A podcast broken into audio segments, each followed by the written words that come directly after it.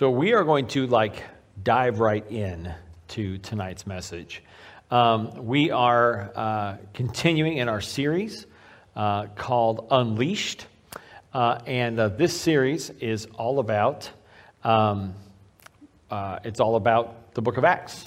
And we started this series about nine weeks ago, 10 weeks ago. Uh, and we are going through it chapter by chapter, verse by verse, through the um, uh, through the end of the year. So we're going to be going through this for quite a while. Uh, now, the book of Acts uh, is a history book. it is all about the start of the early church. it is all about how the early church got started. And what we're doing is we are learning 20, first century principles that we can put into place in the 21st century. So uh, we um, are going to learn all about the early church and how we can do kind of model what they did way back when. So uh, we are in Acts chapter 10 tonight. If you brought a Bible, turn to Acts chapter 10. Uh, if you didn't bring a Bible, you can use uh, your phone or tablet. There are different Bible apps you can use on your phone, such as Bible Gateway or YouVersion, uh, or uh, you can follow along in the GFCC app. If you haven't gotten the G- GFCC app yet, you can go to your app store and search for GFCC, whether it's the Google Play Store or the iTunes Store. Search for GFCC, and you can get the GFCC app. Um, and there's all kinds of things you can do on the app, uh, and uh, you can get see there it goes right there. Um, so, um, but uh, so let me let me before we get to Acts chapter 10, I want to get to Acts chapter 9 first. So, uh, last week we talked about Acts chapter 9. That was the story of Saul's conversion. A young Pharisee by the name of Saul was persecuting the church. Jesus uh, reached out to Saul uh, and changed his life. Um, he blinded him with a bright light, and then Saul repented of his ways and was baptized and became a follower of Jesus and immediately started preaching about Jesus, the, the, the one whom he was persecuting and whose church he was persecuting. He started preaching about and preaching uh, in the name of Jesus to everyone who would listen. And Jesus had chosen Saul to become his representative, his ambassador to the Gentiles. And so we ended with Saul being uh, escaping to his hometown of Tarsus uh, the end of chapter 9. But at the end of chapter 9, there's a couple of stories of how the Apostle Peter healed a person and raised someone from the dead. So in Acts chapter 9, we see how uh, the Apostle Peter left Jerusalem and went to a city called Lydda, L Y D D A. He went to the city of Lydda. And there in Lydda, there was a man named Aeneas, and Aeneas was crippled for eight years. And Peter healed him. He pulled him to his feet, said, Pick up your mat and walk. And after eight years of being crippled, he was able to walk. And not only that, uh, the amazing thing about him healing him uh, was that people heard about it. They knew that Aeneas was crippled, and they heard about it, and they started. Uh, he started sharing the gospel with other people, and more people became believers because Peter healed this man. Well, so Peter stayed in Lydda for a while. Now, Lydda, is about uh, 20 miles northwest of Jerusalem. And to uh, 10 miles northwest of Lydda is another town called Joppa. And Joppa, eh, you may not, if you know the story of Jonah from the Old Testament, when Jonah was swallowed by the great fish, uh, Joppa is the port city that uh, Jonah ran to when he didn't want to go preach in Nineveh. And so, and then he was swallowed by the great fish. So, uh, Peter goes uh, to Lydda. He heals Aeneas. The people of Joppa uh, heard that Peter was in Lydda, about 10 miles away. And a friend of theirs, one of the early believers in the church, her name was Tabitha. Uh, Tabitha was, um, had fallen ill and she died and they prepared her body for burial, but they heard, the people of Joppa heard that Peter was nearby. So they sent two people to go get Peter, and they brought him back to the house in Joppa. And sure enough, Peter raised Tabitha from the dead, raised her back to life. It's incredible. And, and sure enough, people heard about it. They knew she was dead. They saw that Peter had raised her back to life, and they put their faith and trust in Jesus. They started believing in Jesus, which again is incredible. And, and throughout the book of Acts, we see these different events where people are healed and raised from the dead, and all kinds of miraculous things happen. And, but the point is not the miracle in it of itself. The point is to point to people to Jesus. And that's what they did. So Peter stayed in Joppa for a while at the home of a man named Simon the tanner. Uh, and that's what it says in Acts chapter 9, verse 43. Acts 9 43 says, Peter stayed in Joppa for some time with a tanner named Simon. Now, here's the interesting thing about this God is working on Peter because Simon was a tanner, meaning that he tanned leather. Now, I don't know if you know this or not, but you get leather and you get uh, animal hides from what? Dead animals. Well, it was forbidden for Jews to touch a dead animal. They would become ceremonially unclean if they touched a dead animal. And sure enough, Simon lived in a state of being unclean. He was not allowed to go to the temple and worship because he was unclean all the time. In fact, tanners in Peter's day and Paul's day, tanners were dis- viewed with disdain by their fellow Jews. Okay, but here's the thing he's unclean, and yet Simon, Peter, Peter's staying at Simon the tanner's house. God is working on Peter. And we're going to see how God continues to work on Peter here uh, in uh, chapter 10. So, chapter 10 begins in this way. Chapter 10, verses 1 and 2. Check this out. At Caesarea, there was a man named Cornelius, a centurion in what was known as the Italian regiment. He, was, he and his family, all his family, were devout and God fearing. He gave generously to those in need and prayed to God regularly. Now, there's a term we have to define here at the beginning, and that is Gentile. What is a Gentile? Well, basically, uh, just breaking it down simply, a Gentile is not a Jew. It's anybody who is not Jewish is a Gentile. Now, Gentiles were despised by the Jews, they did not associate with one another in any way. All right? So now here's the thing a Jew, I mean, a Gentile could become, could convert to Judaism, but they had to go through two ceremonial rites. The first of which was circumcision. That was the outward sign that someone was a Jew, was being circumcised. And then the second rite that they would have to undergo is baptism. They would be immersed. After being circumcised, they would be immersed, and then they could become a convert to Judaism. Now, circumcision was for men, baptism was for both men and women. And in the temple, uh, baptism, if you don't know the history of baptism, it goes all the way back to the book of Exodus. That's when they first started baptizing people, was all the way back in the book of Exodus. And in the temple of Jerusalem, there were these things that was known as a mikveh. And a mikveh was a baptismal pool with two staircases. And before you could go into the temple to worship God, you had to go through the mikveh. You would go down into the water, you would be baptized, and then you would go out the other side, symbolizing walking in dirty, walking out clean, and then you could go in and worship. To this day, Orthodox Jews still use a mikveh or mikvoet, and they would still use these. And and uh, one thing I read was about uh, Orthodox Jewish couples getting married. They get immersed. They are immersed in a mikveh before they get married, as close to the day of the wedding as possible. In fact, there are some brides and grooms who will get baptized in, an, in a mikveh uh, the afternoon of their wedding. So, baptism is a Jewish thing. It goes all the way back to the book of Exodus. And then uh, we, we read more about it in the book of Acts. Uh, and we'll see more about that in just a minute. Um, so, Cornelius is a Gentile. He is a soldier, a Roman soldier. He's part of a centurion, which means he's one of 100 soldiers. He is stationed in the city of Caesarea, which was named for Caesar.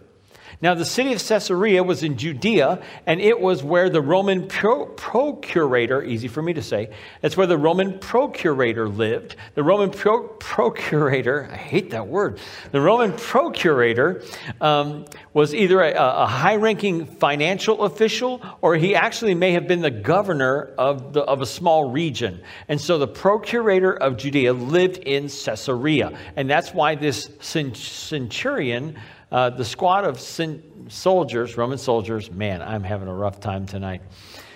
That's why the squad of Roman soldiers lived in Caesarea was to protect the Roman procurator. You say that five times fast. So, yeah, spell it. Uh, so, uh, the Roman procurator lived in Caesarea. Cornelius is one of his centurions. He lives there in Caesarea as well. Well, one day, Caesarea, um, Cornelius has a vision of an angel. And this is what happens. This is what the angel says to him. This angel shows up, verse, uh, chapter 10, verses 4 through 6. Cornelius stared at him in fear. What is it, Lord? he asked. The angel answered, Your prayers and gifts to the poor have come up as a memorial offering before God. Now send men to Joppa to bring back a man named Simon who is called Peter. He is staying with Simon the tanner, whose house is by the sea. And so Cornelius sends one of his soldiers and two of his servants to go to Simon the tanner's house and fetch Peter.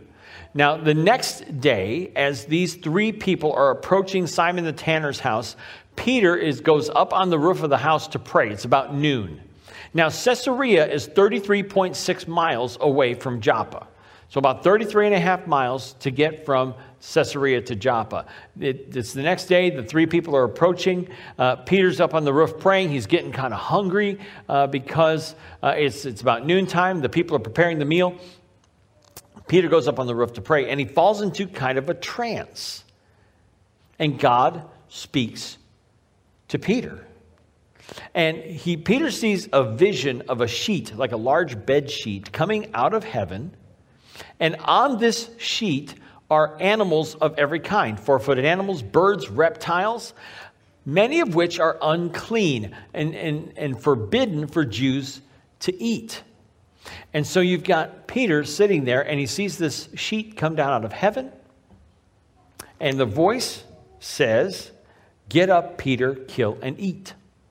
So get up, kill and eat this food. And this is what Peter says in verse 14 Surely not, Lord, Peter replied. I have never eaten anything impure or unclean. I have never eaten anything impure or unclean. The voice then says to Peter this in verse, and remember, God is working on Peter. Look at verse 15. The voice spoke to him a second time Do not call anything impure that God has made clean.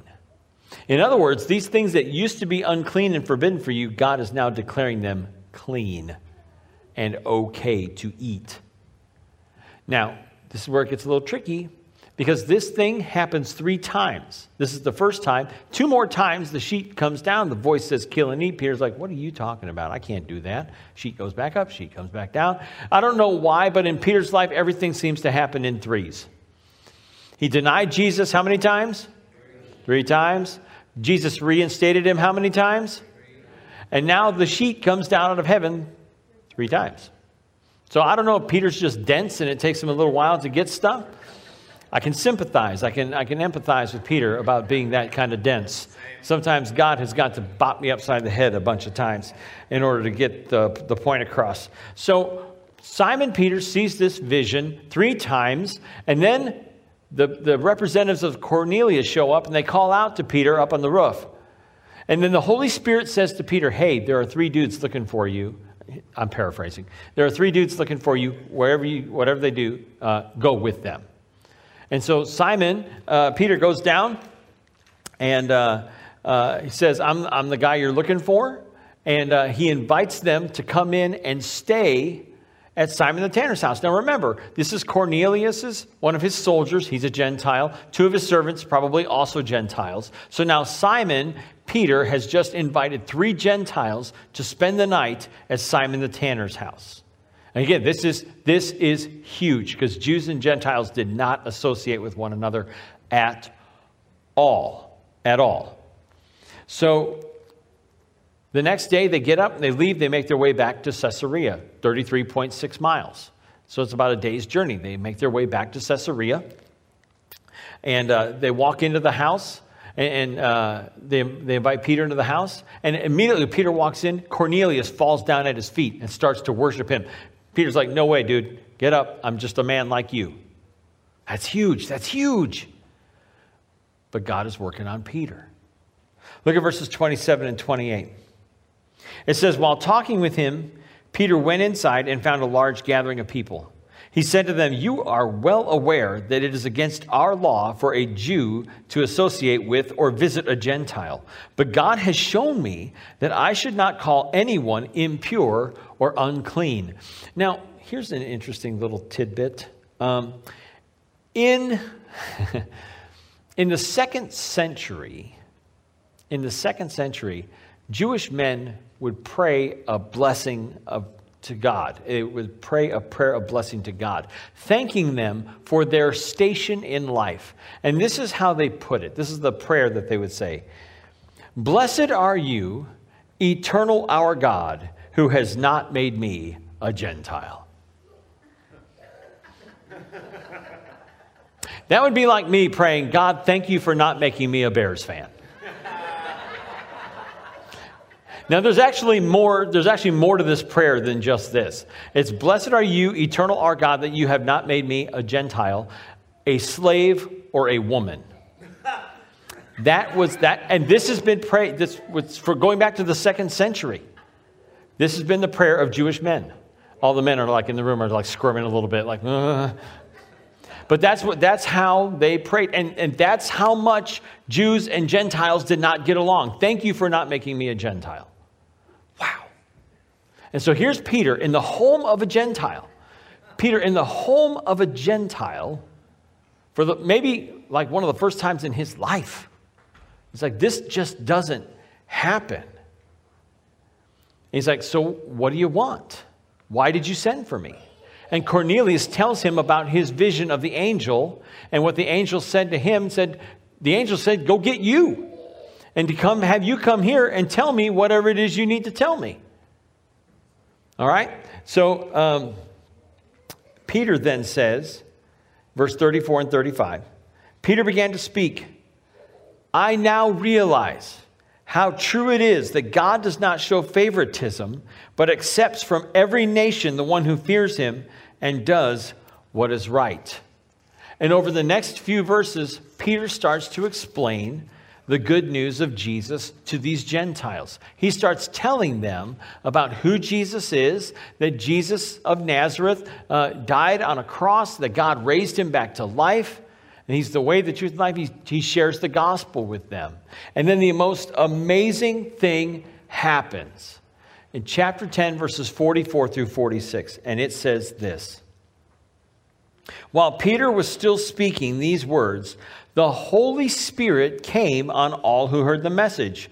The circumcised believers who had come with Peter were astonished that the gift of the Holy Spirit had been poured out even on Gentiles, for they heard them speaking in tongues and praising God. So you've got these Gentiles who have heard the message about Jesus and have put their faith in him. They have believed in him. And the Holy Spirit comes on them and they start speaking in tongues just the way that things had happened on the day of Pentecost in, back in Acts chapter 2. And what does Peter say? I now know that God does not show favoritism. That's important. We'll get to that in just a minute. And then in verses 47 and 48, it says this Peter said, Surely no one can stand in the way of their being baptized with water. They have received the Holy Spirit just as we have. So he ordered them to be baptized in the name of Jesus Christ. Then they asked Peter to stay with them for a few days. Now, here's the question because this is a, a question of a normative salvation experience. How does one get saved? Because throughout the book of Acts, we see one certain pattern, but here in in chapter 10, we see a different pattern. And it reminds me of a different story from the Gospels. And I want to share with this with you for just a minute. Back in, in Acts chapter 2, Peter told the crowd who, who were coming to faith in Christ, he told them, Repent and be baptized, every one of you, in the name of Jesus Christ for the forgiveness of your sins, and you will receive the gift of the Holy Spirit. And so that seems to me to say that the pattern of salvation experience is believe in Jesus, repent from your sins, uh, confess your faith, get baptized, God fills you with the Spirit. So it's believe, be baptized, Spirit. But here in chapter 10, it's different. And so the question we have to ask ourselves is this normative or is this an exception? And I believe that it is an exception. And the reason I believe that it is an exception is because it was for Peter's sake and for his companions' sakes. That without Peter, uh, without God doing something miraculous to show Peter, hey, by the way, I accept the Gentiles. It was so ingrained in the Jews not to associate with Gentiles that it would take a miraculous happening in order for Peter to have his mind changed, for, for, Peter to have, for Peter to be convinced that the Gentiles were being accepted by God. And like I said, it reminds me of a story from the, from the Gospels when Jesus is hanging on the cross and the criminal on the cross next to him says, Lord, remember me when you enter into your kingdom. Uh, and he says, Truly, I tell you, today you will be with me in paradise. Now, is that a normative experience or is that an exception? I believe that that is an exception. That is, we do not get saved by hanging on a cross next to Jesus and asking him to take us into heaven. That's not how that happens. But the pattern of the New Testament and the pattern, the normative pattern of the, of the book of Acts is that we believe in Jesus Christ. We put our faith in him. We believe in him. We turn away from sin and repentance. We confess our faith. We get baptized. And then the Holy Spirit fills us. That is the normative pattern. But God is allowed to do exceptions whenever he chooses. Why? Because he's God. Now, the point of this passage isn't the exception or the normative. The point of this passage is that God doesn't show favorites, that God doesn't play favorites, and neither should we. Salvation is for everyone. And so I, I, I cannot emphasize that to you enough. God doesn't play favorites, salvation is for everyone. All right? God doesn't play favorites, salvation is for everyone. And that's so important. Uh, Jesus died for the whole world. Jesus died for everybody. Jesus died for everyone's sins. Jesus died for you, He died for me, but He didn't just die uh, for white Americans who vote Republican. I'm sorry, He didn't do that. I mean, He did die for them, but He died for everyone. God doesn't play favorites. He doesn't exclude people from uh, the possibility of becoming Christians. He doesn't exclude people from the possibility of becoming saved based on color of your skin, based on your economic status, based on your past sins. He, God wants, uh, he, Paul told Timothy that God wants everyone to be saved and come to a knowledge of the truth. God wants everyone to be saved. And he doesn't play favorites. He doesn't say, well, you know, I like these people the best, and so they can be, be saved. But these other people I'm not a big fan of, and so I, they're not going to get saved. The, the question isn't about your economic status. It's not about your color of your skin. It's not about your gender. It's not about your sins. It's about who do you say Jesus Christ is? Who is Jesus? And what are you going to do with him? That's the question. God doesn't play favorites. Salvation is for everyone who will believe in Jesus Christ. The second lesson that we need to learn from this is this God doesn't fit in your box. God doesn't fit in your box. No, don't put limits on God's grace. Don't put limits on God's grace. Because sometimes we want to do that. Sometimes we want to say, eh, you know what? what? These people are okay to come to our church, but some of these other people, we don't want them in our church because they don't fit in our box. Or we don't think they fit in God's box. I got news for you God doesn't have a box. You can't box God. You can't put God in a box. You can't say, well, you know, this is God's box and these are his boundaries. And, you know, no, everyone can come to Christ for salvation. Don't put limits on God's grace. Don't say, well, God, you can save these people, but I know you don't want to save those people. Not true. Salvation is for everyone who will put their faith and trust in Jesus Christ. Everyone. There are no limits on God's grace. There are no limits on God's love. No limits. If you will put your faith and trust in Jesus, God will save you. Well, what if they do this? What if they do that? God can forgive it. And then God can change them. But that's God's job. That's the, the, the Holy Spirit's job is to transform people's lives. That's the Spirit's job. That's Jesus' job. That's not your job. Your job isn't to fix anyone. That's Jesus' job. He fixes people. And guess what? He can fix you too. If you'll surrender, submit to Him. But nobody's job is to fix you.